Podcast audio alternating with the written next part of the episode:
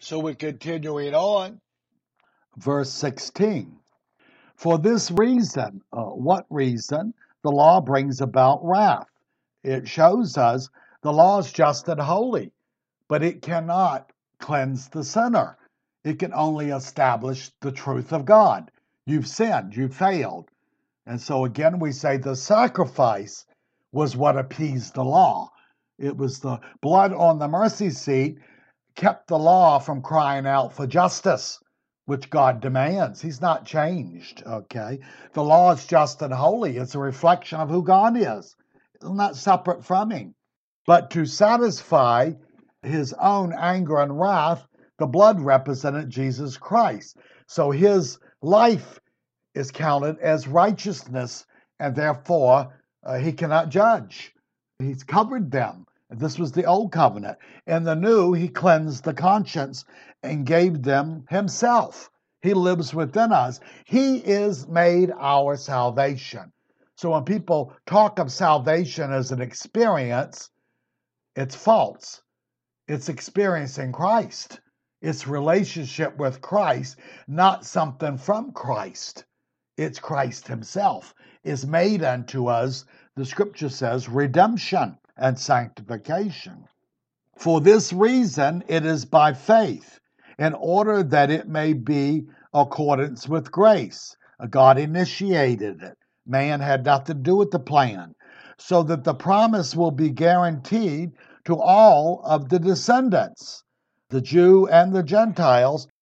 Abraham's called the father of faith to all, not only to those who are under the law, the Jew, but to those who are of faith, anyone, the Gentiles, who is the father of us all. So spiritually, Abraham's our spiritual father. He was the first.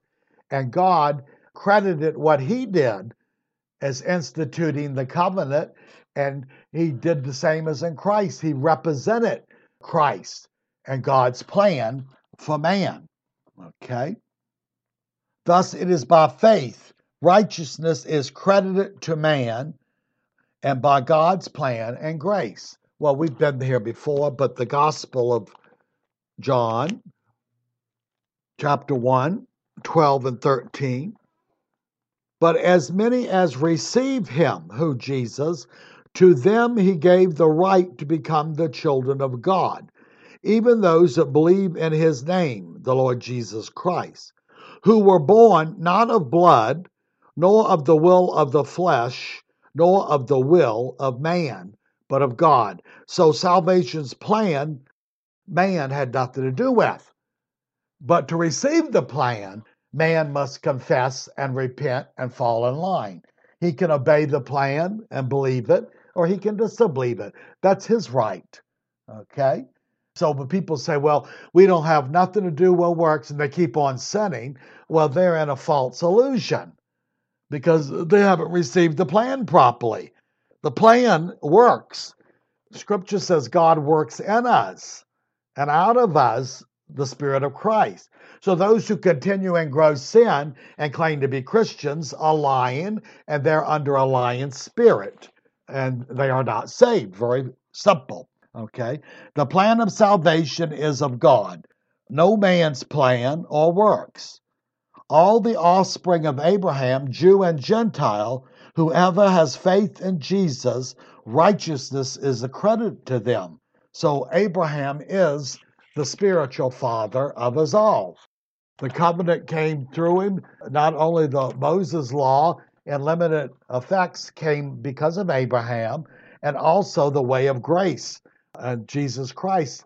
They all proceeded from what God did with Abraham verse 17, as it is written, A father of many nations have I made you, in the presence of him whom he believed, even God, who gives life to the dead and calls into being that which does not exist. Okay? Abraham, the father of many nations, but those who follow the steps of the faith as he did. That's the condition. They have to follow his steps. And what was that we're going to see was a continual faith It wasn't a one time act, that was the beginning. It took years, and finally, when he offered up Isaac as an offering, God said, Now I know. See, he wasn't completed. And then God proceeded to bring forth the promises. Wasn't until then, till he was tested and remained faithful. See, his faith was tested. He overcame that way. See, and that's how we overcome, staying in Christ and resisting the world, the flesh, and the devil by the grace and weapons that he gives us. Thus, God gives spiritual life to those who were once dead in their sins. Christ is eternal life to those who were once dead in trespasses and sin. So he calls into being eternal life. He gives his own life, uh, not only on the cross, but he enters the Christian. He yokes himself with our spirit. It said, and he that joins himself to the Lord is one spirit. So, see, all that he has is given to us. We linked with him. So, those who don't want to follow Jesus, those who don't want to obey him and be led of his spirit, the yoke is broken. The branch is cut off. They have the right to exercise their will to accept a plan or not accept a plan. The will of the plan is none of their business. Them receiving and obeying the plan is their business. And this is why the book of Revelations to the seven churches always ends with he who overcomes. Never states that they did overcome to the end. They were walking in the spirit, many of them, but that was their lifestyle. But he said you have to finish to the end. And then he gives the promises. Never once does he say they've overcome. Never once does he says it's faith alone. That's why Martin Luther didn't like the book of Revelations. He just did away with the books that didn't suit his heresy. It's not by faith alone. You don't find that in scripture. That's a very heretical teaching. It's just as bad as the Roman Catholic uh, works of men and human traditions and so forth, because it's licensed people to sin. It tells them something that is not true. So you can see why he wanted to do away with the book of Revelation, because Jesus said to each church, and he commended one or two of them. One of them he had no bad to say about, but he said, If you overcome, I'll give you this. They still had to finish their life in an overcoming fashion. They had to be a starter, a continuer, and a finisher, or therefore they did not make it. Very plain and simple. This is probation. Calvinistic people hate that word. Well, you'd say I'm under you are under probation. If you are not faithful to the end, you will not make it. Very plain and simple. You can see why they want this greasy grace religion so it'll soothe their wicked conscience and blind them to the truth and to their duty to stay with God. Okay? And so he gives life, uh, He gives Himself. He is our eternal life as He uh, stays in us and we stay in Him. The branches receive their life through Christ, the vine. We receive eternal life by staying in Christ. And if we don't follow Him, the law of Christ, and we don't draw from Him, it says the Father will cut you off and your end will be to be burned. So he's talking about the person that's really in Christ, but does not continually bear the life of Christ. It proves he's not being led of the Spirit. He's got mental knowledge, which doesn't do him a bit of good. Remember, Jesus taught all the parables, and then he told the disciples, Do you understand what I've said? And they said, Yeah. Well, he said, Blessed are you that do these things.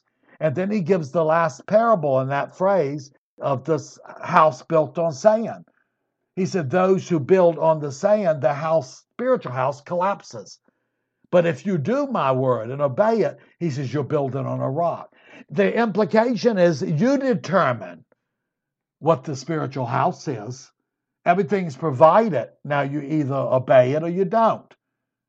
And see, people don't like that, but that's the truth. Okay? So in verse 18, In hope against hope, Abraham believed, so that he might become a father of many nations, according to that according to that which was spoken, so shall your descendants be.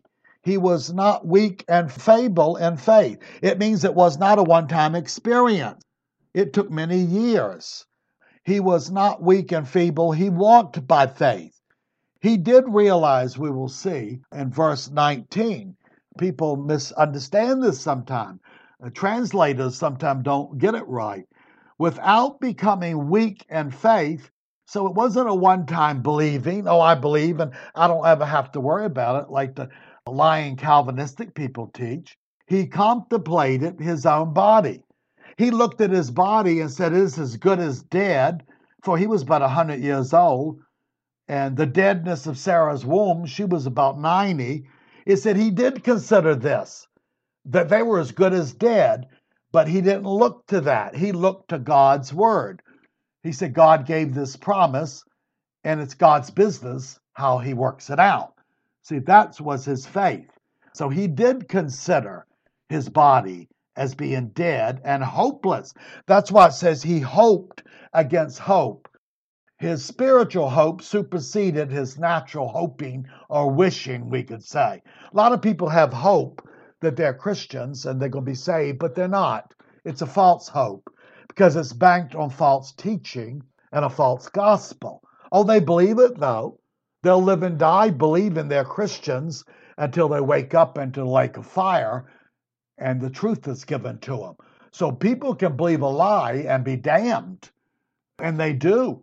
And they can have a false peace. And oh, I've dealt with these people. They sin all they want, but it's all grace. We're covered by the blood. We can do nothing. And they go about living in sin to prove it. Well, they're going to end up in the lake of fire. There's no other place for them. Okay? So he believed and his faith was tested. See, a lot of people say, just believe in the Lord and you'll be saved. That's not true. That's the beginning. Abraham took many years and many years of certain testing that he overcame and obeyed. He did not turn his back. He held on to the word of God continuously. And when he offered Isaac up, when he was a teenager, most likely, that was years later when the promise had been given, and he was made righteous by staying in, in God's word and believing it.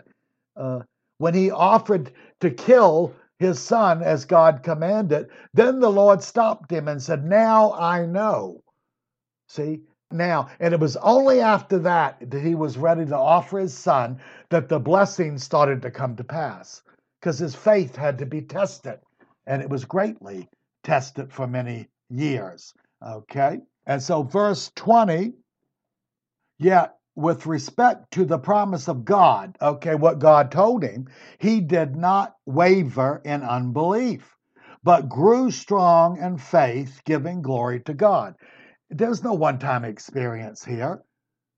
He had to stay in that experience. Four times, like I say, at least three to four times in the epistles, he quotes the old and says, My just one will live by faith. Didn't say he'll have a one time experience, said he will live by faith. And what did Paul said? These are the sons of God, those who are led. This is continuous by the Spirit just entering the gate and the race don't make you a Christian at the end. It's only if you continue. And that's what Abraham did. So all natural hope was gone or dead. Yet he believed in God's promise and word. The unique thing is, it was getting worse. It seemed like God's promises were getting harder and harder to fulfill because he was getting older. And then the final stage, after he's been given this son, the promise, the beginning of the promise, God says, I want you to sacrifice him. Well, in Abraham's natural mind, he began to think, well, if I kill the promise, there will be no descendants. So he had a little confusion going on in the natural realm. But he said, if God said to do it, he believed that God would raise him from the ashes. That's how strong his faith was. And that's why he was going to offer him. He understood if I do what God tells me, God will have to raise him from the dead. He'll have to raise him from the ashes. But whatever, God is telling me to do this, I must do this. That proved his great faith. That was the act of his greatest faith was then. So all natural hope had gone. He believed in God's promise. I will kill Isaac because God commands it, but all the promises come through Isaac. So what I'm left to think is God will have to raise him from the dead or do something to fulfill his word. And he held to God's word and he was going to kill his son until the angel spoke from heaven and told him not to. Okay? He did not waver, doubt, he did not become double minded, but through testings he grew stronger in faith, giving all honor to God. Honoring God by saying, I don't know how you're going to do it, but you'll have to work something out. It's beyond my understanding. Now look at James, because it's relevant here. James uh, 1 6 through 8. But let him ask, talk about the Christian, ask God for certain things with faith. See, you have to have faith. With no doubting. For he who doubts is like a wave of the sea, driven and tossed by the wind. For let not that man suppose he will receive anything from the Lord. For he is double minded and unstable in all his ways. That would have happened to Abraham if he argued and reasoned with his own understanding. But he got past that. He said, God's true to his word, and if he makes it harder and harder, then that's his business. But I trust in God's word. So that's what Christians ought to do. Again, the just one will live by faith. He doesn't have a one time experience and everything's a roller coaster ride down. These people deserve to be deceived. You're not to feel sorry for them. The Bible says in the Revelation time, uh, tribulation time, God's going to send a lying spirit to deceive most of the people because they don't want the truth. But they will acknowledge the love of the truth. It's God's will doing that. And Jesus said, I thank you, Lord of heaven and earth, Father, that you've hid these things from the earthly minded, the wise, the brilliant, and revealed them to the simple. Why? Because the simple obey, the others don't. So God's purpose is not to reveal the truth to a practicing sinner who is resisting the truth. People don't get that. That's why I don't believe God hounds people for 20 and 30 years. Paul said you warn a heretic two or three times that have nothing to do with them. They've got their conscience, they've got the gospel. They can at any time consider those things and exercise their will to turn to God, and God will respond. He'll give them grace. See? But they're not to be hounded. You do not cast pearls before the swine.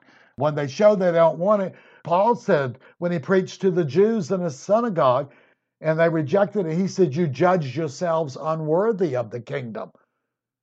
And then he said, Now I'll go to the Gentiles. He didn't mess with them after two or three Sabbaths. He didn't argue with them no more.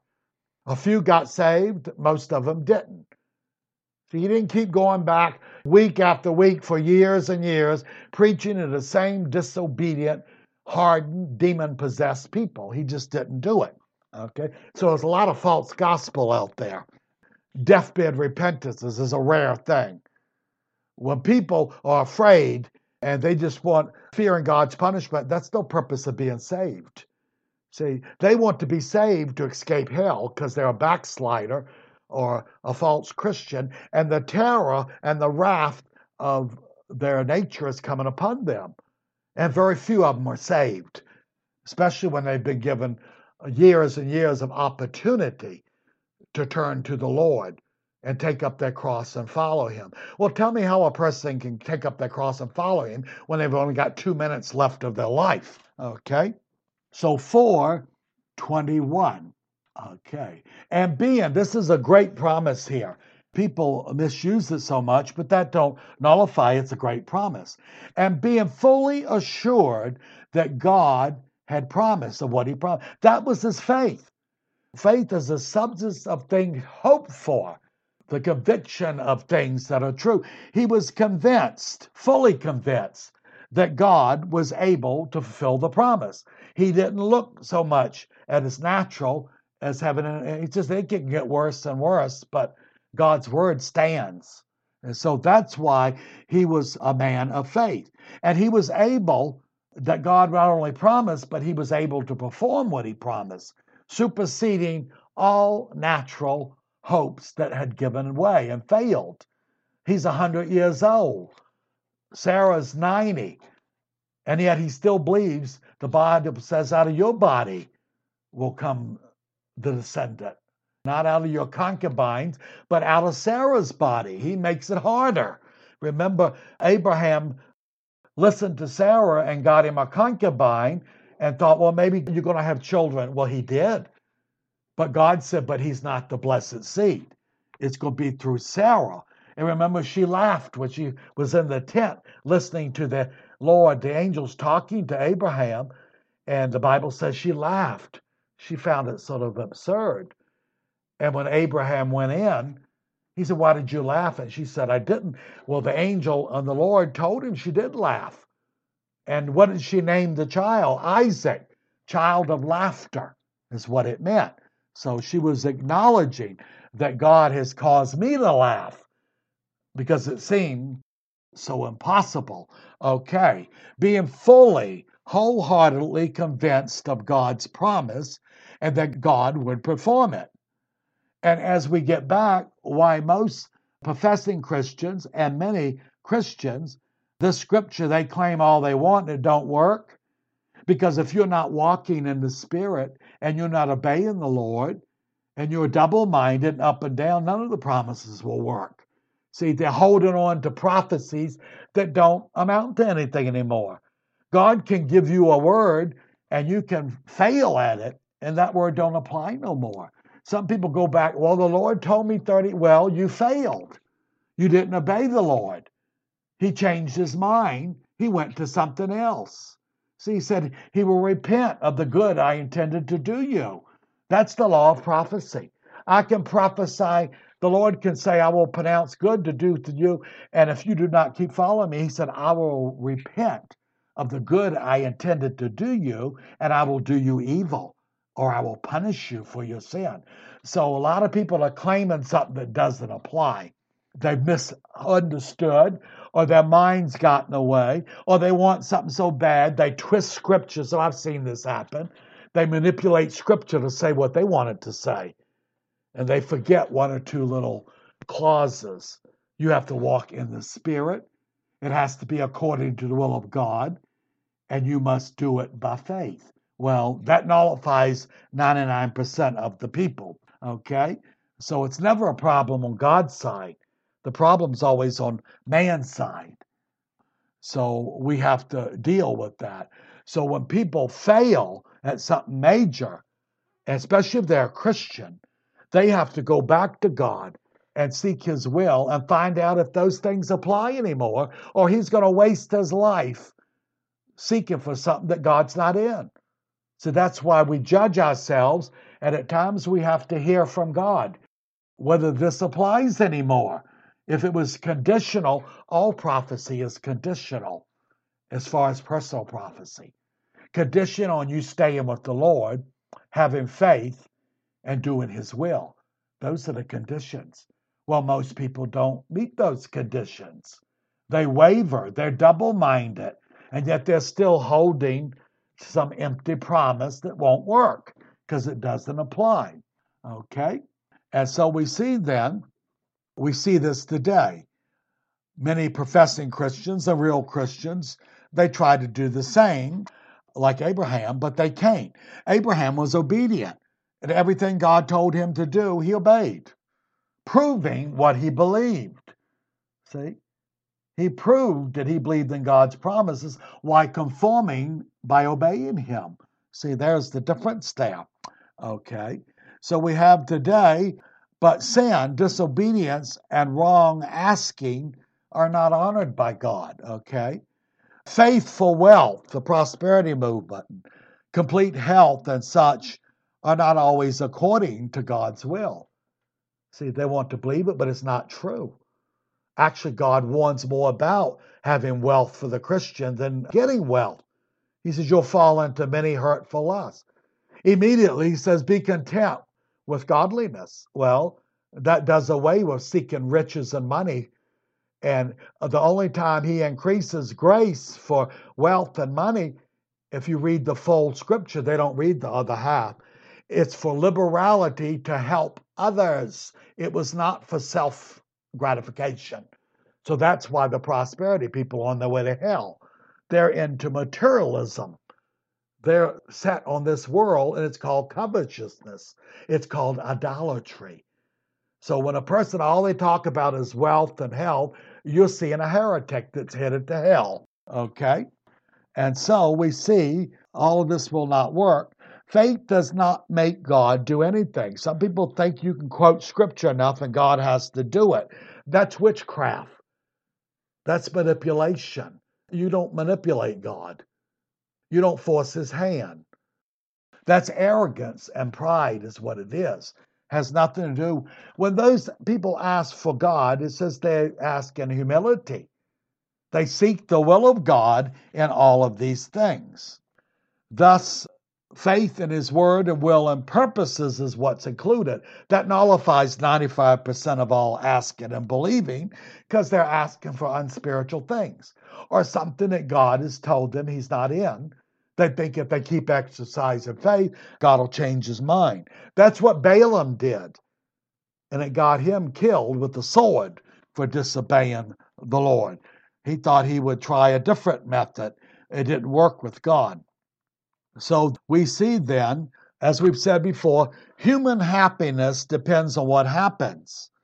Uh, we can call happiness joy, but if you want to make a division, a regular happiness means uh, you get your desires and you find your life.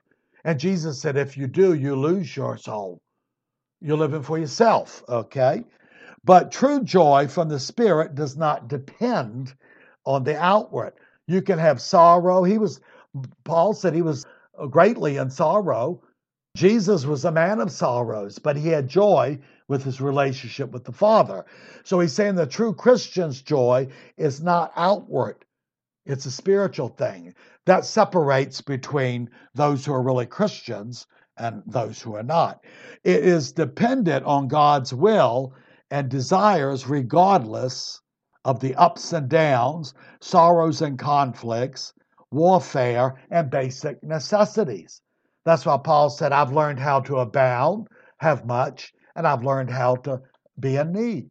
In whatever state I'm in, he said, I've learned contentment because it's a spiritual thing. See? So people who are thinking it's always on, if I have this, I'll be happy. If I have that, uh, they're dealing in the earthly realm, has no basis in the spiritual realm. Okay? Verse 22. Therefore, why? Because he was fully assured what God had promised, and he was able, he was fully assured God would perform it. Therefore, that's the kind of faith he had. It was also credit to him as righteousness. See? It was credited to him before the promises were fulfilled. He lived on these promises. He walked by these promises. He had faith in that which was not seen. He didn't see the Jewish people as the stars of heaven and the grains of sand. He didn't live long enough to see that. So he still lived and died in faith. He saw certain events happen that showed him, that confirmed his belief that God would do that and that he would bring a deliverer through the Jewish people. And that deliverer was Jesus Christ. So, because of 19 to 21, righteousness was credited to him. His obedience to God's will and plan proved his belief in it. He lived by faith. That's the spiritual work. That's the fruit bearing. That's the obedience that is required of the Christian. You live that way, and then you prove what you believe. 60 times roughly, the Gospel of John talks about belief, believing, believed, and if you study that word, it means a belief that leads to action. It's not a mental belief, it means you conform to it. If you say, I believe in the Lord, then you follow the Lord. You can't believe in the Lord as the heretic says, well, he's my Savior, but he's not my Lord. Well, as we said, Savior is only mentioned about 16 times in the New Testament. Lord is mentioned 450 sometimes. So, what do you think it means? No, if He's your Savior, He's your Lord. If you're a believer, you're a disciple. There's no separation. Heretics do that to justify their sin, and God gives them over to lying spirits. That's why you can find brilliant professors and brilliant that can quote all kinds of scripture, but they can't see the truth because God has hidden it from them. It's by spiritual. You can take the most brilliant person in the world, he can study the Bible back and forth, and God will keep certain truths from him. He won't really comprehend. Oh, he can quote scripture and he can divide the words into all these things. But like I say, I know a man who's still living today who preaches heresy and I heard him when I was 19, and I'm 70, 69 now, and he's still a Calvinistic liar preaching greasy grace. Well, obviously, his quoting the whole New Testament and much of the Old hasn't done him any spiritual good, has it? Because he's lost in his sins and trespasses. Verse 23 and 24 And not for his sake only was it written that it was credited to him, but for our sake, God's plan originated and it was exposed through Abraham. And because of his faithfulness as Christ's righteousness, it's going to be imparted this way to his offspring if they'll walk the same way. Okay? And those who believe in him, who raised Jesus our Lord from the dead. Okay? So our part is to believe that Jesus died for our sins, was crucified, and resurrected to prove his sacrifice was acceptable. And he, 25, was delivered over because of our transgressions and was raised because of our justification. That word there, justification, can be easily translated to righteousness, to make us righteous. So that's what we're believing. That's what we're believing in this person. And so, if we follow the same kind of faith that Abraham did, and we believe that Jesus was raised for the dead because he died for our sins, then it means his offering has been accepted before God. Okay? Verse 25, I went too far but as he said, delivered over for our transgressions, for our sins, our transgressions, the sin, the iniquity, it comes in many avenues and many facets. Christ was judged for us on the cross. He was made sin for the sinner, though he had no sin in himself. God judged him as a sinner because our sins were placed on him. The perfect one for the sinner. He was raised for our justification or righteousness. Romans chapter 1, verse 4. And he was declared to be the Son of God with power, according to the Spirit of holiness, by the resurrection of the dead. See, the Spirit resurrected him to prove his sacrifice was acceptable that he was a perfect sacrifice, a sinless one, and therefore death could not hold him. Okay? The raising of his body was proof that no sin was in him. He was a perfect sacrifice for the sinner, and his body saw no decay. It waited till his spirit entered it after three days, and the Holy Spirit raised him the third day. Now, one more scripture. Go to Psalms 16, 9 through 11. Therefore, my heart is glad and my glory rejoices. My flesh also will rest in hope. This is probably speaking of the three days he descended into paradise and his body lay dead in the tomb. Okay? For you will not leave my soul in Sheol or the grave or hell. They were interchangeable words. Nor will you allow your Holy One to see corruption. Jesus' body could not corrupt or decay because there was no sin in him. and the angels and the Lord God, His Holy Spirit, saw to it that no corruption could touch it. He did not begin the process of decay. He laid there waiting for His Spirit. And it says, And you will show me the path of life. In your presence is fullness of joy, and at your right hand are pleasures forevermore. He stands at the right hand of God now as the eternal, everlasting Father, as the Word of God, as the Son of God, face to face with God, part of what we call the Trinity, because we have no better word. That's who He is. His full glory as God, the divine nature, it was returned, and He still stands as a man, mediator, a perfect human before the Father as a mediator for us. Let's close here. Lord, help us to understand what is given to us and guard us from the lying deceptions and the many false heresies and false Christians that are out there.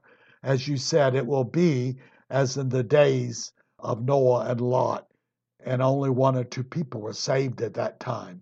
So help us to not allow anyone to steal our crown, that hold out and overcome until you come for us or until your second coming. In Jesus' name, amen.